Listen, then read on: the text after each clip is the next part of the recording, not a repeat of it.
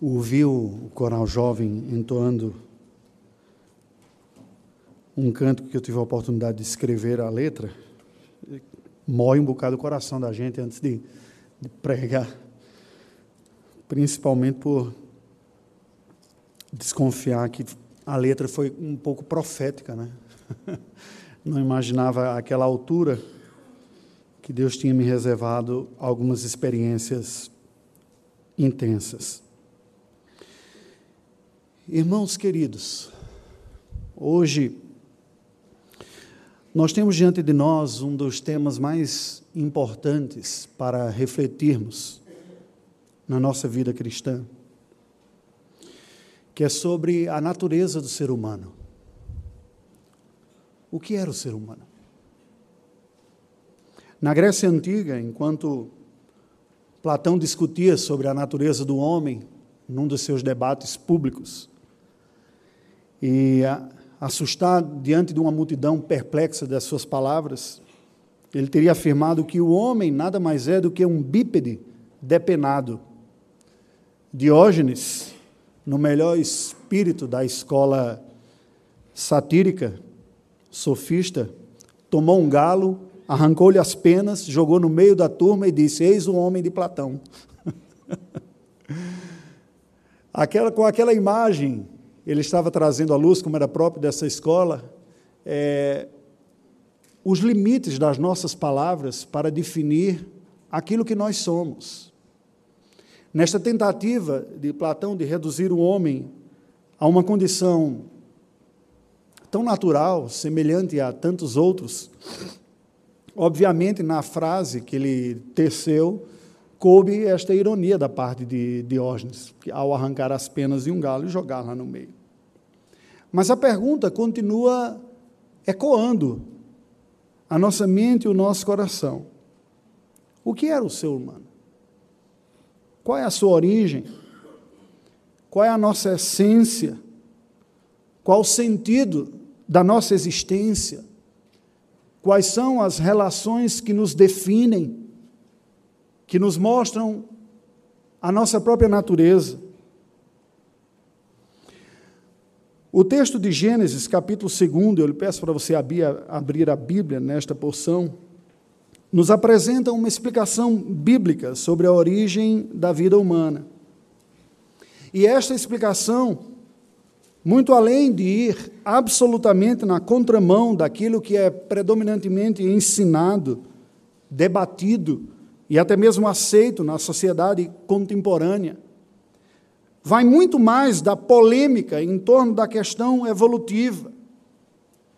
Aborda e trata questões atualmente tensas sobre a sexualidade humana, o lugar do matrimônio no gênero humano e o próprio lugar diferenciado que este ser Homo sapiens tem diante do restante da criação. Aborda aqui, numa linguagem belíssima, a identidade essencial da espécie humana: homem e mulher. Nós não podemos cair na tentação de diminuir a tensão que há entre as explicações não bíblicas e não concordes entre si do que é o ser humano, uma visão secularizada que busca, a partir de observações empíricas e especulações filosóficas, tentar entender o homem a partir das suas lutas e da sua constituição física, achando ou procurando uma via média entre explicações evolutivas e aquela revelada na palavra de Deus. Há tensões mantidas aqui necessariamente. E o texto bíblico, que não se propôs a ser um texto científico, por falta de instrumentos próprios àquele que Deus inspirou para fazê-lo, ainda vem envolvido no invólucro de narrativa que lhe comunica uma beleza singular e que torna difícil até mesmo a sua interpretação. As respostas que nós buscamos sobre a nossa natureza essencial só serão seguras enquanto firmemente calcadas estiverem nas palavras da Escritura Sagrada, ainda que desafiando outros enunciados. Precisamos da graça do Senhor para enfrentarmos toda a confusão reinante em nossos dias sobre qual seja a nossa natureza e podermos confrontar estes argumentos aparentemente dominantes, mas frágeis sobre a real e essencial identidade humana. Sendo assim, eu lhe convido a acompanhar a leitura que passo a fazer em Gênesis capítulo 2, a partir do verso de número 4, que nos diz: Esta é a gênese dos céus e da terra quando foram criados. Quando o Senhor Deus os criou. Não havia ainda nenhuma planta do campo na terra, pois ainda nenhuma erva do campo havia brotado. Porque o Senhor Deus não fizera chover sobre a terra, e também não havia homem para lavrar o solo. Mas uma neblina subia da terra e regava toda a superfície do solo. Então formou o Senhor Deus ao homem do pó da terra e lhe soprou nas narinas o fôlego de vida, e o homem passou a ser alma vivente. E plantou o Senhor Deus um jardim no Éden, na direção do Oriente, e pôs nele o homem que havia formado.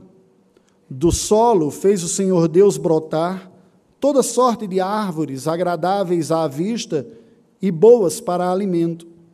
E também a árvore da vida no meio do jardim, e a árvore do conhecimento do bem e do mal. E saía um rio do Éden para regar o jardim, e dali se dividia, repartindo-se em quatro braços. O primeiro chamava-se Pison, é o que rodeia a terra de Avilá, onde há ouro. O ouro dessa terra é bom também se encontram lá o bdélio e a pedra de ônix. O segundo rio chama-se Gion, é o que circunda a terra de Cuxi. O nome do terceiro rio é Tigre, é o que corre pelo oriente da Assíria. E o quarto é o Eufrates. Tomou, pois, o Senhor Deus ao homem e o colocou no jardim do Éden para o cultivar e guardar. E o Senhor Deus lhe deu esta ordem: De toda árvore do jardim comerás livremente, mas da árvore do conhecimento do bem e do mal não comerás, porque no dia em que dela comeres, certamente morrerás. Disse mais o Senhor Deus: Não é bom que o homem esteja só. Far-lhe-ei uma auxiliadora que lhe seja idônea.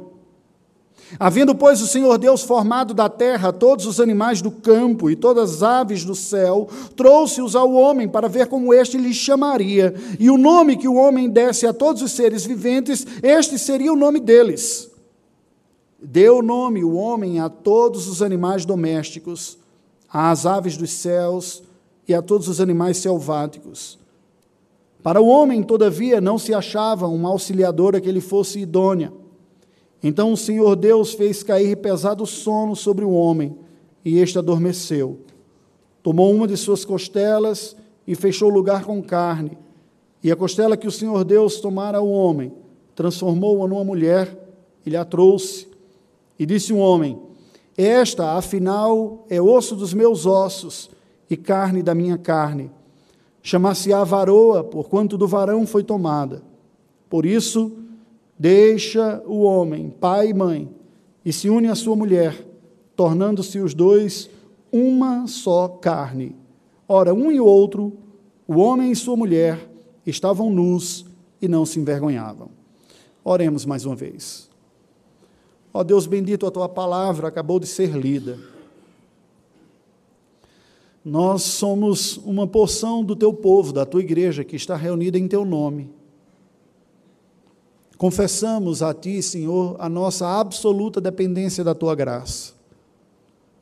Por isso, Senhor, eu te imploro a assistência do Teu Espírito, a iluminação do Teu Espírito Santo, vindo sobre nós que estamos agora a ouvir a explanação da Tua palavra. Porque sem a ação sobrenatural do Teu Espírito sobre nós, o que aqui fizermos a partir de agora não passará de transmissão de conhecimento, mas com o poder do teu Espírito, a transformação de vida, no encontro verdadeiro contigo, o Deus que se revela a pecadores como nós. Que aquilo que tem estado em meu coração, tu me assistas com a graça para comunicar a estes que aqui ouvem. Rogo em nome de Jesus, oro com a tua igreja. Amém. Irmãos queridos, este texto de Gênesis 2 nos apresenta uma elaborada narrativa que segue o capítulo primeiro, que nós poderíamos chamar do capítulo da singularidade. Embora o texto bíblico não tenha sido originalmente dividido em capítulos e versículos, isto foi feito posteriormente para facilitar encontrarmos alguma referência que fizermos. Mas é claro que há uma porção bíblica que se encerra precisamente no verso de número 3, falando sobre a criação. E este, esta primeira porção não apenas é uma primeira porção, mas ela aponta para a singularidade, a singularidade de Deus, o ser único, autoexistente que fez a criação. A unidade está no capítulo 1. E em contraste à unidade do capítulo 1, vem a binariedade do capítulo 2. Uma das boas formas de nós entendermos esta segunda narrativa é com o número 2. Ele vai aparecer aqui de várias maneiras e por isso a estrutura deste sermão também repete o número dois. Há dois blocos principais aqui. Dois aspectos são anunciados sobre a natureza humana, ou sobre o ser humano aqui no capítulo 2. E também dois pactos nos são apresentados aqui no capítulo 2. Mas debaixo de cada um desses dois conjuntos que já são por si mesmos binários, há mais um conjunto de outros dois binários. Debaixo dos dois aspectos, nós vemos o ser humano sendo apresentado como um ser de duas naturezas, e o ser humano como possuindo também dois anseios, aqui demonstrados. Debaixo dos dois pactos, nós vemos um pacto que aponta para duas relações, e depois um pacto que aponta para dois gêneros. Eu penso que este conjunto binário demonstrado nesta segunda porção da Escritura Sagrada, por si só, já foi inspirado por Deus para nos indicar alguma coisa. A nossa realidade é consequente da realidade singular que Deus é. Este Deus singular, descrito no capítulo 1, agora gera um ser à sua imagem e semelhança, que não é autossuficiente, mas que é decorrente da singularidade que Deus é. Nós somos, por natureza, dependentes. Somos segundos. Somos o segundo nesta realidade que Deus criou. Ao ponto dos teólogos bíblicos chamarem e colocarem o ser humano como os vice-regentes da criação. Deus é o grande rei, o regente de todo o seu universo. Mas criando um universo de natureza física, coloca alguém de natureza física para reger em seu lugar este universo, este que está na condição de vice-regente da criação, o ser humano. E já de antemão nós conseguimos perceber que a sabedoria consistirá, como já falou o reformador genebrino, no conhecimento de Deus e no conhecimento de si mesmo. Aqui consiste o grande desafio do conhecimento humano. No entanto, a despeito desta introdução geral, qualquer leitor atento e sensível e uma mente minimamente inquieta haverá de reconhecer grandes dificuldades interpretativas para este capítulo segundo. As explicações propostas pelos estudiosos, independente de suas áreas de conhecimento, variam. Há aqueles que propõem uma leitura mitológica deste texto, ou desta narrativa inicial. Outros proporão uma leitura simbólica, e ainda há aqueles que propõem uma interpretação arquétipa. E o que significa isso em rápidas palavras? a mitologia, explicado pela categoria, tanto na linguística quanto na antropologia, não se trata propriamente nem de uma verdade, nem de uma mentira mas uma categoria própria produzida pela humanidade mundo afora, de tentar explicar o que é inexplicável a partir de quadros explicativos. Como que isso é possível? Ora, não apontando para uma realidade histórica objetiva, mas para imagens que apontam para uma realidade impossível de se perceber completamente, Grandes narrativas ou metanarrativas são constituídas para dar sentido à origem humana.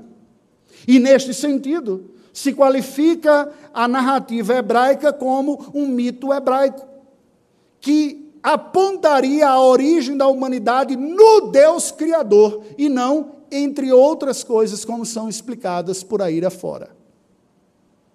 Uma outra forma que foi proposta de explicar e interpretar esse texto era uma explicação simbólica. Ou seja, o que nós lemos aqui não apontam nem para um grande mito narrativo que tenta usar palavras humanas para explicar o que seria impossível de ser conhecido, mas aponta para realidades representativas. Estas coisas não existiram de fato, mas eram símbolos que apontavam para outra realidade a realidade da própria natureza humana, dos conflitos e de todo esse cenário que aqui é descrito.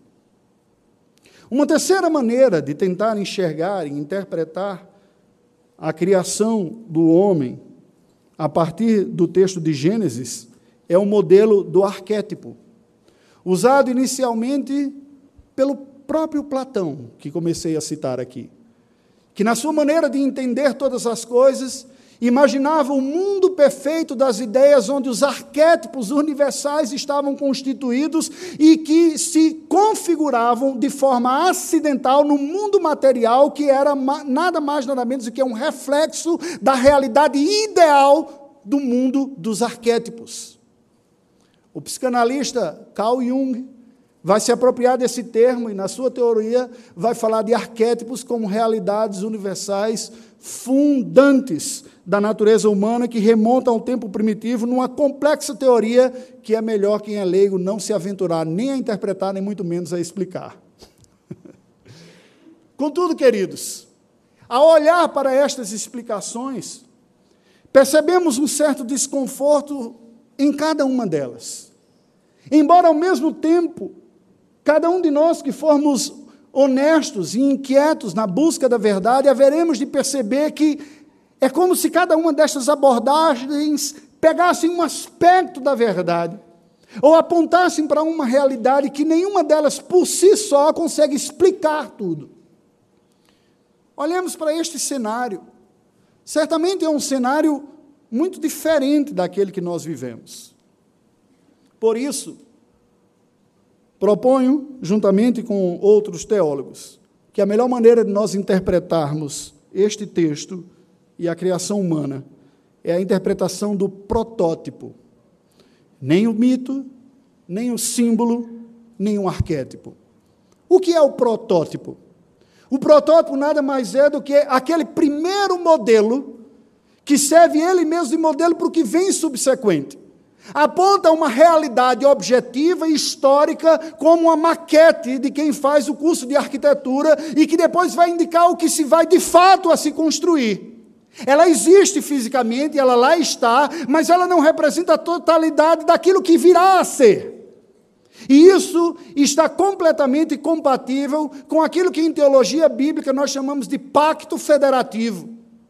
Quando Deus criou Adão criou um Adão real, um personagem histórico, que, sendo um protótipo da humanidade, era também o representante de toda ela. E, sendo representante de toda ela, eh, tinha o poder de suas decisões trazerem consequências a toda a humanidade. Se não reconhecêssemos a historicidade destes personagens, teríamos grandes dificuldades com outras partes bíblicas que explicam a obra de Cristo em oposição ou em contraste à obra de Adão. Ao se evocar a historicidade de um mito ou de um símbolo, de alguma coisa não real, perde-se a validade do argumento do segundo representante, uma vez que ele seria, como foi, um personagem histórico real.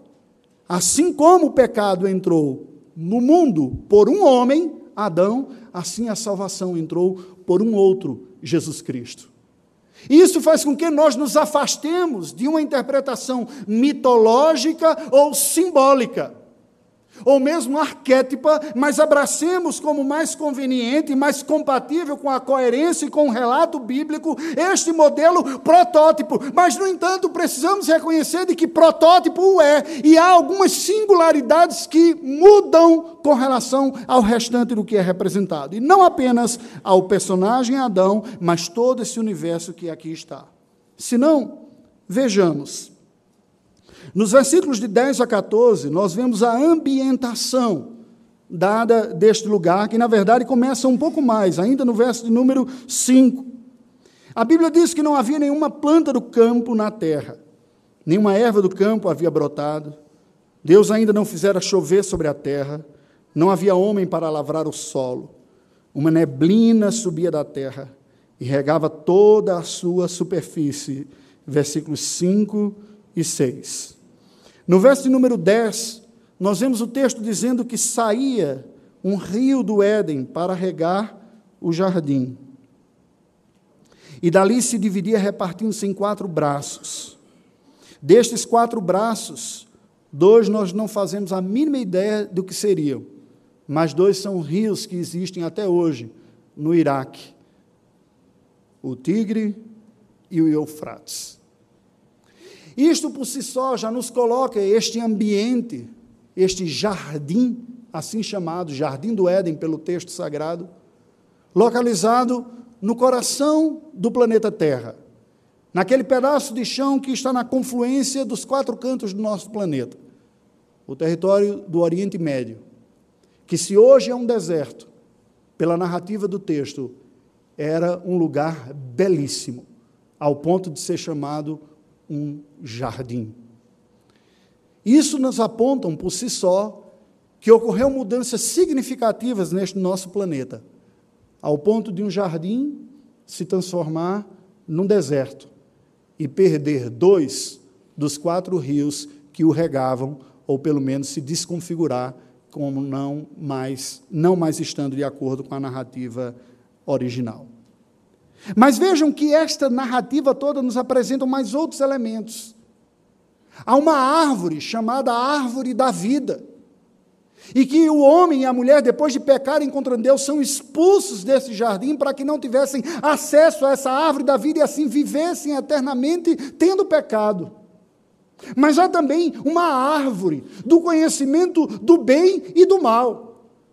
Não há como nós não lermos essa história e não sentirmos aquele. Gente, isso parece uma fábula primitiva, um mito. Quem de nós não teria coragem de admitir isso quando você lê essa narrativa. Como eu posso afirmar isto hoje, no século XXI, para outras pessoas que tinham uma árvorezinha que você comia e vivia a vida eterna, e uma outra que você comia e zoava completamente, você ter, perdia o direito de viver naquele jardim, e tinha uns anjos lá guardando e tudo mais. É claro que este cenário aqui é um cenário absolutamente diferente do que nós conhecemos. O que não significa dizer que ele não foi real e que ele não tenha existido mas significa dizer que ele já não existe mais. E cada um destes personagens ou itens, quer sejam humanos, quer seja o cenário aqui demonstrado, quer sejam objetos como estas árvores, são protótipos. E nós veremos que protótipos são esses. O que eles, como maquete, eram e qual era a realidade para a qual eles apresentavam e apontavam, que iam para além deles, apesar de irem através deles, que existiam realmente. Vejamos. Primeiro, nesses conjuntos binários presentes aqui, nesta segunda porção do texto bíblico, nós vemos que sobre o ser humano que se apresenta aqui nas suas faces binárias, é nos apresentado dois aspectos. O primeiro deles, o aspecto da dupla natureza. Nos versículos de 5 a 7, nos é dito que, depois lemos o 5, 6, agora o verso 7. Então formou o Senhor Deus ao homem do pó da terra e lhe soprou nas narinas o fôlego de vida. Diz o verso número 7. A criação humana, nos diz o texto sagrado, nos mostra que Deus se utilizou para a criação humana de um material físico, físico já criado, o pó da terra. E a esta massa, Deus lhe deu a centelha da vida, de tal maneira que após esta ação divina, o ser criado por Deus tornou-se um homem, Adão, alguém com uma natureza física semelhante às demais criaturas divinas, mas também com uma natureza espiritual semelhante a Deus. O que o texto sagrado aqui está nos dizendo, numa linguagem simples, rudimentar, é o seguinte: este ser, criado por Deus, é um ser de duas naturezas. Olhe para ele, examine-o, e você perceberá na sua natureza algo que lhe prende à terra, ao chão, à realidade concreta do dia a dia uma constituição físico-química que o relaciona com o restante da criação. Façam um exame, testem o seu material, vejam o ciclo de vida deste ser, a semelhança biológica com os outros seres que Deus criou. Ele é constituído da mesma matéria física que o restante. É um ser binário que tem uma natureza física, natureza física semelhante a outros primatas, em algum sentido semelhante a todo o restante da criação aos seres animais, os animais como um todo, e até mesmo outros tantos como simples mistério da vida aqui. E é indiscutível a similaridade que há entre nós humanos e o restante das, das, da criatura de Deus, ou das criaturas de Deus, perdão. A ponto daquelas pessoas que não consideram o elemento eterno reduzirem o homem simplesmente a um objeto evoluído, a um primata evoluído, ou uma massa carbonada privilegiada por seleções ao longo de milhares e milhões de anos que conseguiu fazer conexões e sinapses neurológicas ao ponto de simbolizar as coisas. E uma boa parte disso, se não uma parte significativa disso, é passível de exame e de estudo, o que é feito nas universidades. Vá lá, estudantes, estudem, examinem a natureza biológica humana, Comparem com a dos outros animais e vocês encontrarão paralelos, e isto não nega Deus, apenas reforça o que o texto sagrado diz. Este ser tem uma natureza física, e ao ter uma natureza física, está contingenciado pela realidade física e material. Experimentamos e sofremos tudo aquilo que alguém de natureza física experimenta sobre esta terra. Nascemos, crescemos, nos reproduzimos e morremos. Temos músculos, órgãos, sistemas, como todo o restante da criação. Deus nos fez assim. Mas não só isso. Se ele é binário na sua natureza, existe algo neste ser que Deus criou que aponta para uma natureza transcendental, não imanente, não física, não material, mas espiritual, eterna, significativa.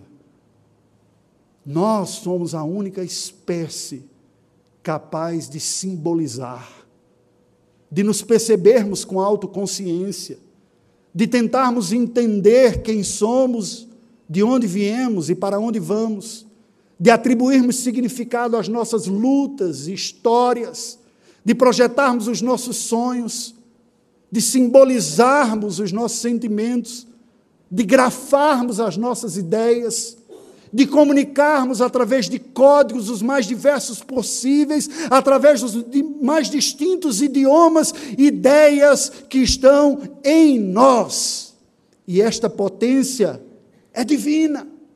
Aponta para esta centelha singular a este sopro que a narrativa divina, de uma forma poética e bela, descreve como o sopro da vida que Deus pôs no homem, que faz com que ele consiga trabalhar com o simbólico, buscar uma razão, se encontre insatisfeito em perceber-se tão somente um ser biológico e, neste sentido, não tão distinto do restante dos animais.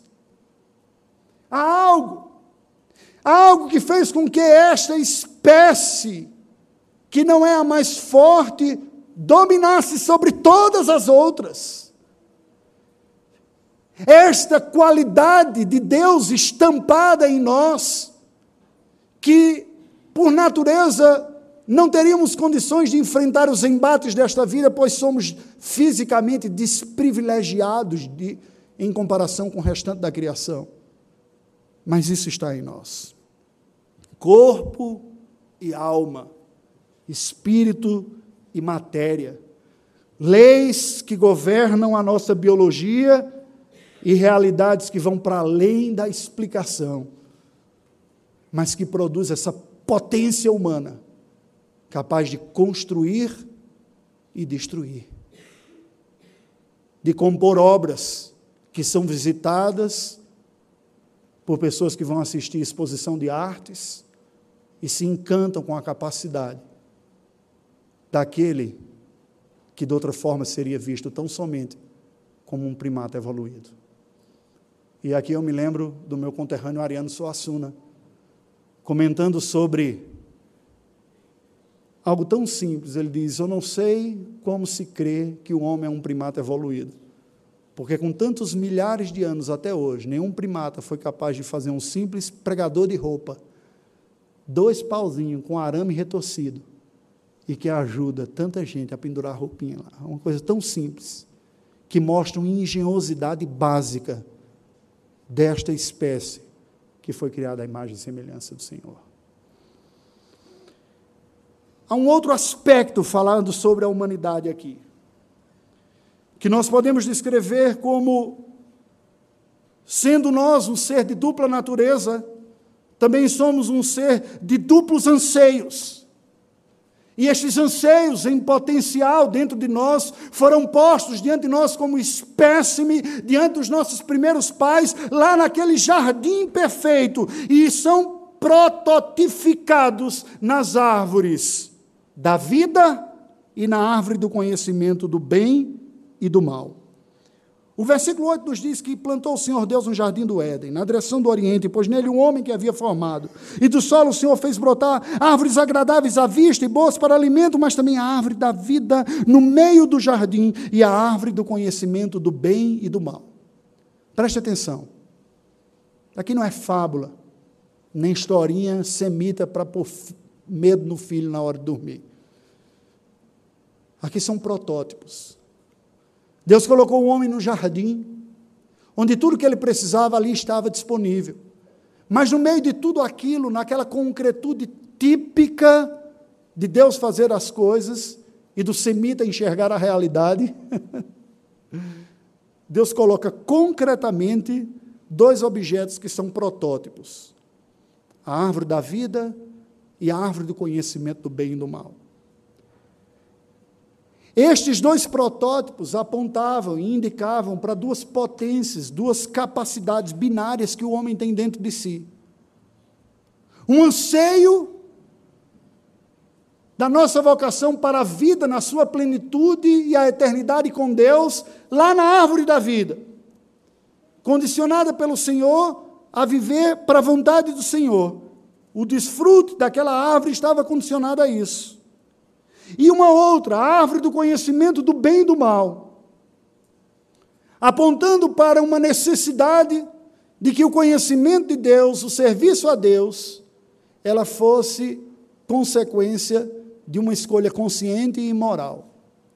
Porque Deus disse: vocês têm acesso a tudo.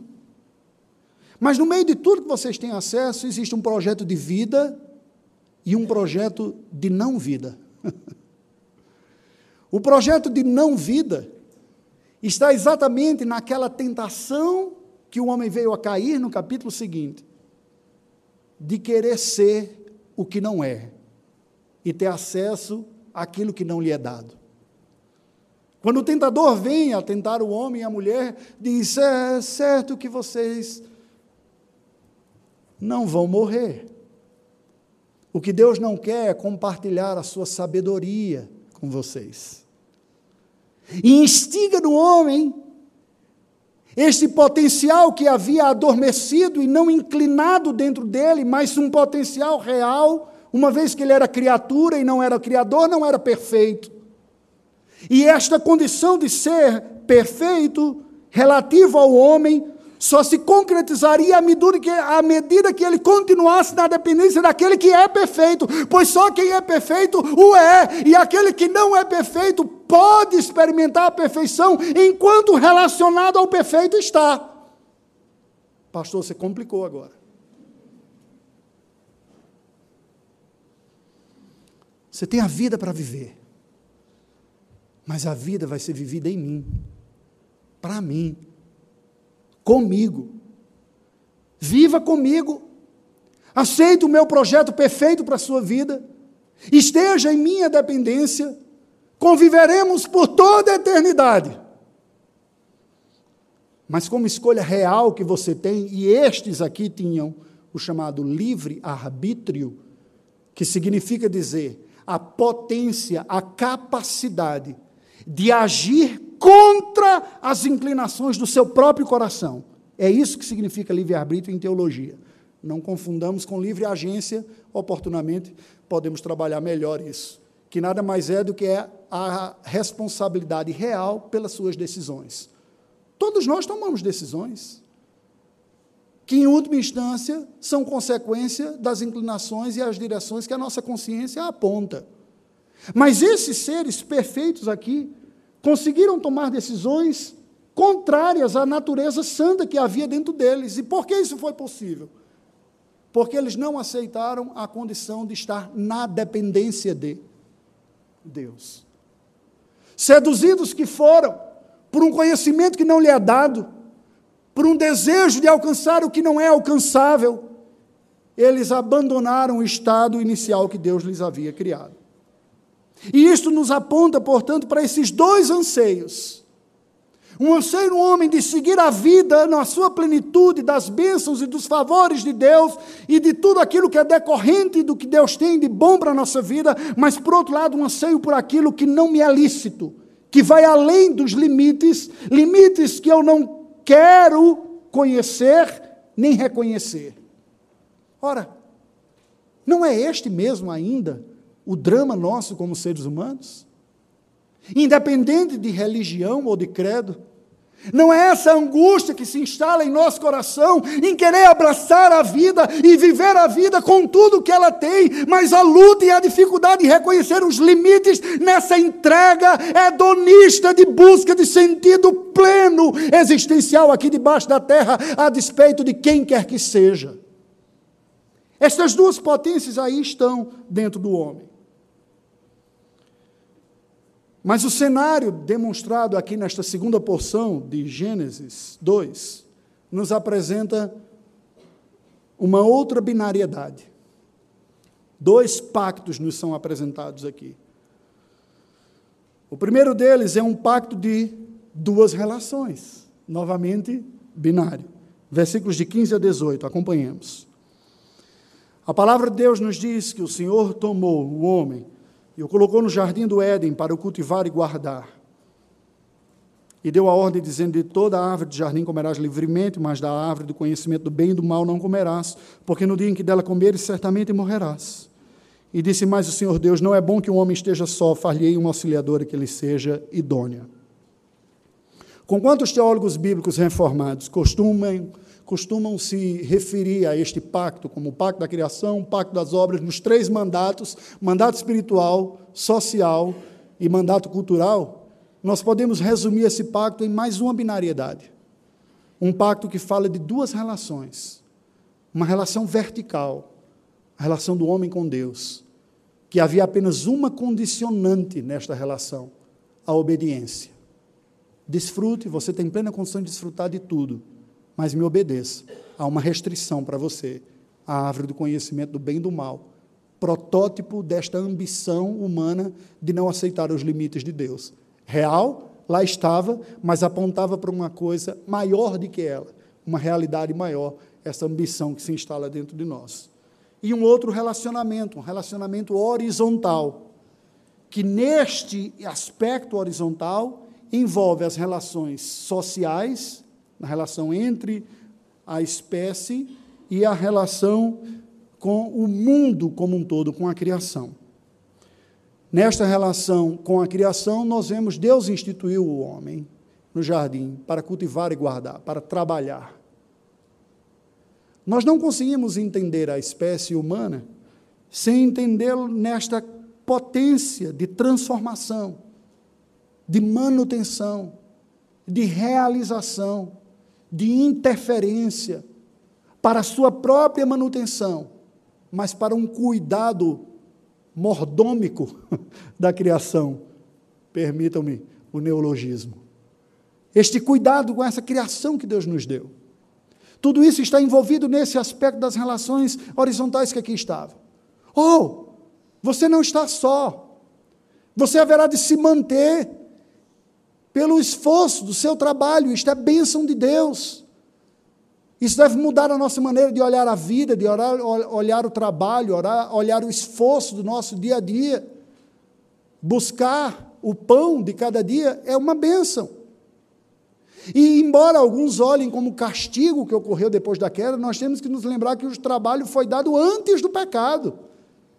O trabalho não é castigo para o pecado. É condição sine qua non do ser humano, que aqui está não como um parasita, mas como alguém que tem responsabilidades, que tira como, que colhe como consequência dos seus esforços o suficiente para a sua manutenção, mas que tem responsabilidade com o ambiente que está, o próximo e o planeta. E é curioso porque a primeira atividade que o homem fez não foi nem mesmo física, foi intelectual. Porque o texto sagrado nos diz que Adão nominou todas as espécies que há. A nominação pressupõe categorização. A categorização, podemos dizer, já foi o primeiro trabalho científico feito pelo homem. Dividir toda a realidade em categorias, colocá-las, nominá-las para administrá-las. Aqui está uma relação vertical, uma relação horizontal. E por fim, o texto sagrado nos mostra um outro pacto. Se este primeiro pacto é um pacto de duas relações, vertical e horizontal, há um pacto essencial à vida humana, que torna possível a perpetuação desta vida, o pacto matrimonial, descritos a partir do verso número 19, com o seu devido contexto. Acompanhemos. Havendo, pois, o Senhor Deus formado da terra todos os animais do campo e todas as aves do céu, ele deu os nomes, já vi aqui, verso 20, a partir do 21. Então o Senhor Deus fez cair pesado sono sobre o homem, e este adormeceu, e tomou uma das suas costelas e fechou o lugar com carne. E a costela que o Senhor Deus tomara ao homem transformou numa mulher e lhe a trouxe. E disse o homem: Esta afinal é osso dos meus ossos e carne da minha carne chama-se a varoa, porquanto do varão foi tomada. Por isso deixa o homem pai e mãe, se une à sua mulher, tornando-se os dois uma só carne. Ora, um e outro, o homem e sua mulher estavam nus e não se vergonhavam. O que é que nós vemos aqui? Um pacto de dois gêneros. Novamente, mais um argumento binário aqui. Dois. Desde o capítulo 1, descrito que Deus criou o homem, literalmente no hebraico, macho e fêmea. Na língua portuguesa, há uma denotação meio rude falar macho e fêmea. Não é? Nós não usamos esse termo para seres humanos no dia a dia. Mas a ideia aqui é exatamente apontando para a sexualidade, para esta característica identitária essencial, binária no homem, entre macho ou fêmea. Claro, distinta, suficiente e simples assim. Assim fomos criados. Somos distintos. A criação foi distinta. Distinta na composição, somos distintos na composição, na delineação das curvas dos nossos corpos na potência muscular, nas qualidades mais espe específicas, masculina e feminina, desde a ambientação geográfica até de outras habilidades relacionais, que são distintas. Mas claramente nos diz o texto sagrado e nos apresenta: somos iguais, na imagem e na semelhança de Deus, na potência cognitiva, na capacidade e na dignidade da humanidade, somos iguais. É verdade que as distorções foram inúmeras experimentadas pela humanidade depois da queda, mas não segundo o texto bíblico. Não há uma superioridade e uma inferioridade sendo aqui descritos. Poeticamente, alguém já disse que Eva foi tirada da costela de Adão para não se tirar um osso da cabeça, para ela não achar que dominava sobre o homem. Nem se tirou do osso do pé para que o homem não o subjugasse, mas tirou-se da costela que abriga o coração. Oh, que bonitinho, né? Nós temos uma mesma natureza. E por mais que algumas leituras não gentis do texto hebraico tentem colocar a mulher no segundo lugar, numa leitura comparativa, histórico-cultural com o mundo antigo, nós vamos ver que a palavra de Deus coloca a mulher na mesma dignidade, imagem e semelhança de Deus, enquanto que aqueles filósofos que nós nos referíamos an anteriormente aqui, reputavam que a mulher nem alma tinha. E discutimos e valorizamos os filósofos como se fossem mais educados, e esse texto semita e tribal falava a imagem e semelhança de Deus. Mas somos diferentes. Há uma responsabilidade humana pousando sobre os homens que Deus requererá como representante da sua família. Esta carga repousa sobre nossos ombros enquanto homens. E não devemos compartilhar essa representatividade e responsabilidade diante de Deus, colocar esse jugo sobre a mulher. Ela foi posta como auxiliadora, e sábio é o homem que ouve a sua esposa. Esta consciência que Deus coloca junto para nos dar sensibilidade. De tal maneira que o ser humano tem uma identidade única, mas ao mesmo tempo binária, distinta e complementar, entre macho e fêmea, que se completam. Se completam fisicamente, se completam emocionalmente. A primeira declaração de amor está aqui, no verso número 23. Uma típica cantada semita estranho aos ouvidos ocidentais do século XXI. Eu não sei que adolescente ou jovem conseguiria levar alguém dizendo para ela: Você é osso dos meus ossos, carne da minha carne, vou lhe chamar de varoa porque você foi tomada do varão. Mas funcionou com ela. Quando Adão desperta daquele sono cirúrgico e vê ao lado, finalmente, alguém compatível a si, ele se encanta e produz essa, esse poema hebraico. E se declara. E o texto nos apresenta no verso 24, de uma forma bem resumida, esta relação binária e a sequência planejada por Deus, que vale para sempre para a espécie humana. Deixe o homem pai e mãe, ou seja, quando ele crescer e for capaz de dirigir a sua própria vida, e não continuar mais na dependência do papai ou da mamãe, deixe a casa do papai e da mamãe. Se una à sua mulher. Agora, não viva como solteirão, jogando videogame, pelada de bola, happy hour na sexta-feira, tomando cerveja a vida toda. É? Una-se. Constitua uma nova unidade. Faça surgir um novo centro familiar. Constitua uma nova família desse testemunho público, não faça nada escondido. Assuma as implicações de uma união responsável conforme a configuração de cada sociedade. A isso chamamos de casamento. E cada sociedade tem o seu modo de executar isto. O que importa é que faça objetiva e claramente. E por fim, como uma consequência, no terceiro ato, tornem-se os dois uma só carne. Há muito mais aqui do que simplesmente se consumar com um ato sexual a união. Embora a ordem esteja claramente demonstrada, quem amadurece e tem condições de sair de casa e constituir uma nova família, é este que assume publicamente esse compromisso e consuma isso com direito a este presente que é a intimidade sexual. É este o modelo bíblico. A inversão destes fatores trará problemas, porque ninguém se une a uma outra pessoa no nível de intimidade tal, de intimidade sexual sem emprestar um pouco da sua alma e sem carregar um pouco da outra alma para si. O nível de desnudamento psicológico e emocional que uma intimidade sexual propõe, apresenta ou se experimenta é tamanho que a separação disso não tem como ocorrer, ocorrer sem rasgar um pouco de um pedaço de cada um. Preste atenção. Porque eu tenho tanta dificuldade das pessoas que lutam absolutamente contra o divórcio como se fosse uma questão puramente de cumprimento da lei. Não se trata aqui simplesmente de ser certo ou de ser errado. Se trata de uma proteção divina para o gênero humano.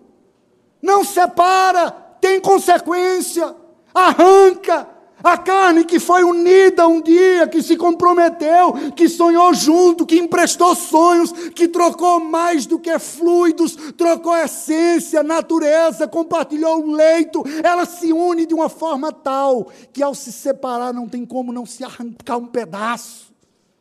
E este pedaço arrancado é arrastado pela vida.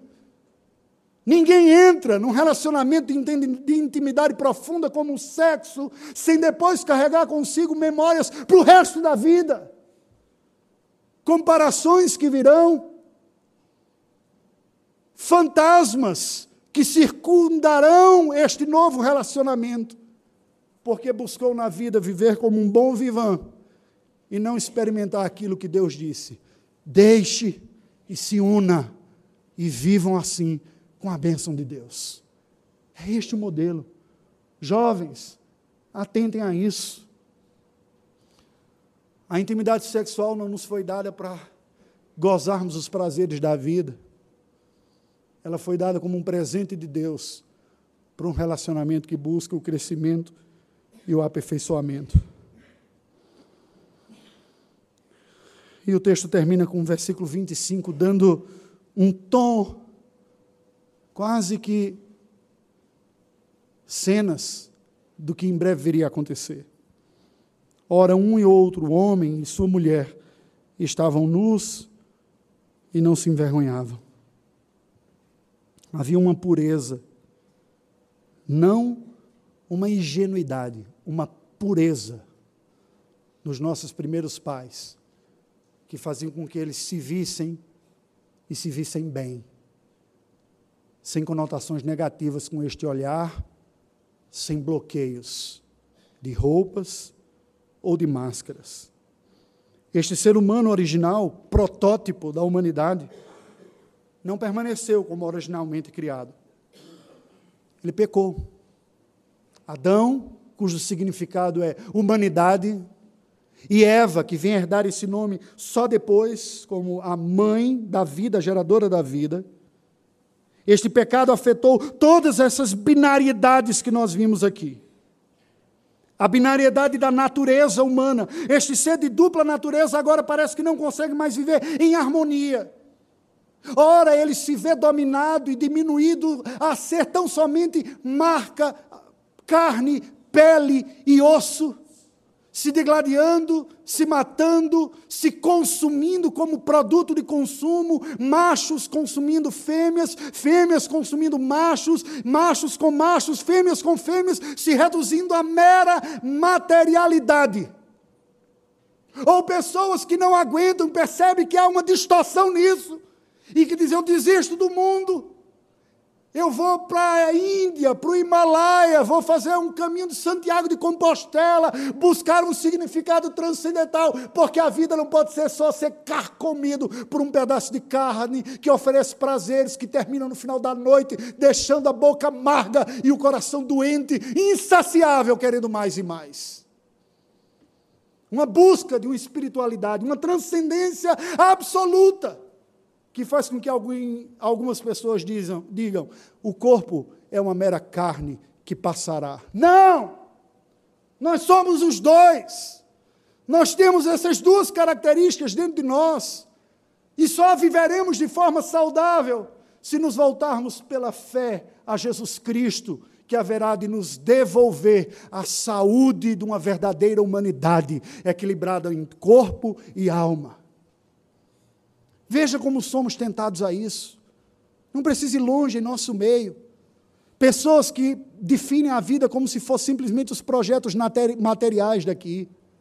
Outros, por sua vez, que vêm com um discurso religioso tão intenso que parece um guru bu budista ou hindu, que não tem nada a ver com cristão. Gente que caminha quase que flutuando esotericamente acima da espiritualidade desses cristãos carnais mostrando um descompasso e uma incapacidade de fechar a equação de forma saudável entre corpo e alma, matéria e espírito. O pecado nos afetou nos nossos anseios, mas de uma forma diferente. Perdemos o acesso àquela árvore da vida, mas em Cristo ganhamos o acesso de volta em Cristo Jesus, pelo arrependimento dos nossos pecados e pela fé, a vida eterna torna-nos acessível novamente, torna-se acessível novamente a nós. Mas a árvore do conhecimento do bem e do mal haverá de diariamente nos seduzir para sermos ou acharmos que somos ou querermos ser mais do que aquilo que Deus planejou que fôssemos.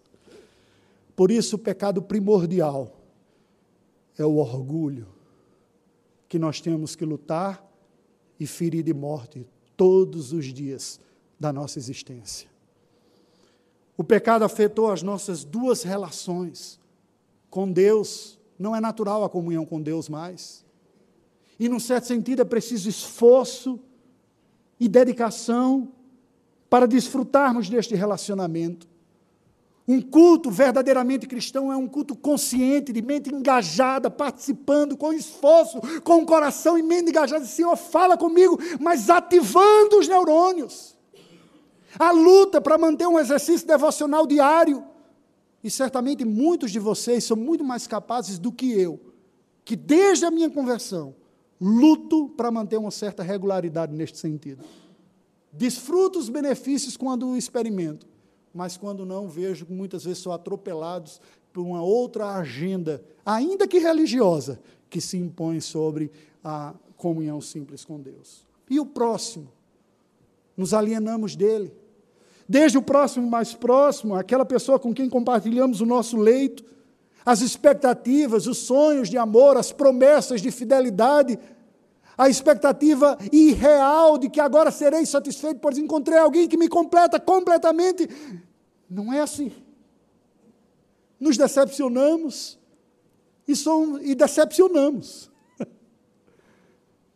Perdemos a paciência, por vezes pensamos em desistir, temos medo e vergonha de admitir algumas dessas lutas, o que pensarão os outros se externar as dificuldades que eu tenho. Oh, foi quebrado este relacionamento também.